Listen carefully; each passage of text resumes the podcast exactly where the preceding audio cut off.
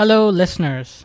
This is Krishna with Hindu Lit, a podcast where I narrate to you, the listener, stories from Indian literature, including legends, mythologies, and history.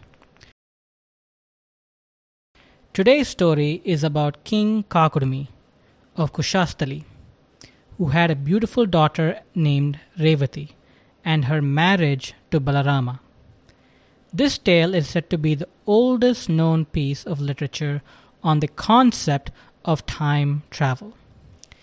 King Kakudmi is believed to be an ancient mythological king from India. He was a Surya Vamsha, a descendant of the Sun dynasty. King Kakudmi lived during the Satya Yuga, also known as the Krita Yuga. I will cover the yugas in greater detail in a future podcast, but for now you can think of yugas as equivalent to epochs, periods, or ages. For example, the Ice Age or the Jurassic period.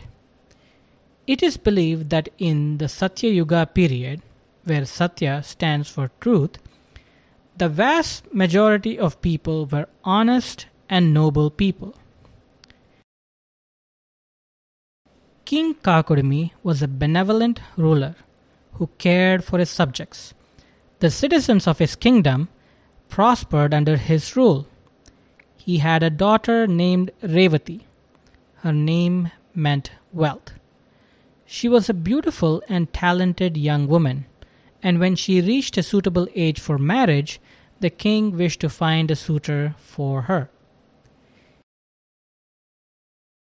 He loved his daughter very much and was unhappy with the choices of kings and princes who sought her hand in marriage, as he believed they were unworthy of his daughter.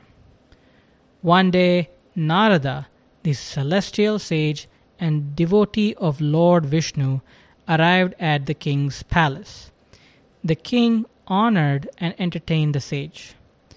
When Narada asked Kakudmi what was bothering him, the king said, None of the men in all of the kingdoms are suited for my daughter. What should I do, O Narada? Hearing the king's plight, Narada said, You should seek the blessing of Lord Brahma and ask him who is the man who deserves your daughter. The king liked this idea and asked Narada to take him and his daughter to Brahmaloka to meet Brahma. The word Loka in Brahmaloka means realm or plane. Brahmaloka is the realm where Brahma lives. In Hindu mythology, there are many realms, and humans, gods, and demons live in different realms. By yogic means, Narada took the king and his daughter to Brahmaloka, the home of Brahma. When they approached Brahmaloka, they saw that Brahma was deep in meditation. Out of reverence and hesitant to disturb Brahma, they waited until Brahma opened his eyes. Brahma meditated deeply for an entire day. When he finally rose from his meditation, Narada, Kakudmi, and Revati prostrated themselves before Brahma. Pleased, Brahma asked what it was they were seeking. Narada introduced the king to Brahma and informed Brahma of the king's plight. Kakudmi then asked Brahma for a suitable suitor for his daughter Revati among the kings and princes of earth. Brahma replied that none of the kings and princes would be suitable as they were no longer alive. Shocked, the king asked why. Brahma explained that in this realm, Brahmaloka, time passed at a different pace than on earth. In the day that they had spent waiting for Brahma to awaken from his meditation, Many eons had passed. The king and Revati's family, friends, kingdom, citizens, and all the neighboring nations had died or changed on earth in that time. Brahma expanded that nothing that they remembered would be the same when they returned to earth. At this shocking revelation, the king and his daughter were crestfallen. Narada, upset at his lack of foresight, apologized to the king and his daughter. Brahma then said that the king and his daughter should return to earth immediately, as when they arrived home, it would be the end of the Dwapara Yuga, the third epoch. And he suggested that they seek out a man named Balarama, a heroic figure and Krishna's brother. Brahma said that Balarama would be a worthy husband to Revati. The king agreed and, after accepting the blessing of Brahma, returned to earth. When they arrived on earth, the world had changed. It was the Dwapara Yuga, and mankind had dwindled in stature, vigor, and intellect. The king and his daughter were much taller than the people on earth because of the changes in epochs. They sought out Balarama, who was in Dwaraka with his brother Krishna. Kakudmi, now no longer a king, asked Balarama to marry his daughter.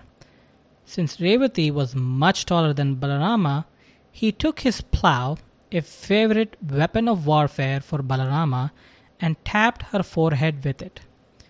The mystical powers of the weapon shrunk Revati down to the size of women of the Dwapara Yuga time. Balarama and Revati then married. Thus ends the story about Kakudmi and Revati. This story, where the time changes differently based on the realms that the king and his daughter visited, bears a striking resemblance to the modern concept of time being relative to the observer's frame of reference derived from Einstein's theory of relativity. Einstein said that just as there is no absolute position, meaning an observer on a moving train sees himself standing still, while to an outside observer, the same man is seen as moving at the speed of the train, there is also no concept of absolute time. The passage of time is based on a reference, and time for an object that is accelerating moves slower than an object that is still. Since gravity is also a form of acceleration, a planetary body's gravity can have an effect on the object's passage of time. The story of Kakudmi and Revati makes no mention of concepts like gravity, acceleration, relativity, or space time specifically. However, there are some interesting parallels. The concept of traveling to a different dimension might suggest that Narada took the king and his daughter through something akin to a wormhole. To the listener, I do not wish to misguide and conflate these stories with science.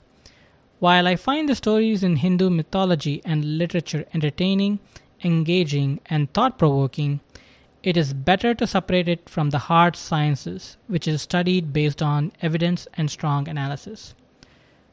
However, I find it introspective to consider what the writers of the time observed and thought about the world. Perhaps the scholars of ancient India observed the universe much like Aristotle and Socrates did in ancient Greece. That concludes this week's podcast. I hope you join us again for the next podcast. Thank you and have a great day.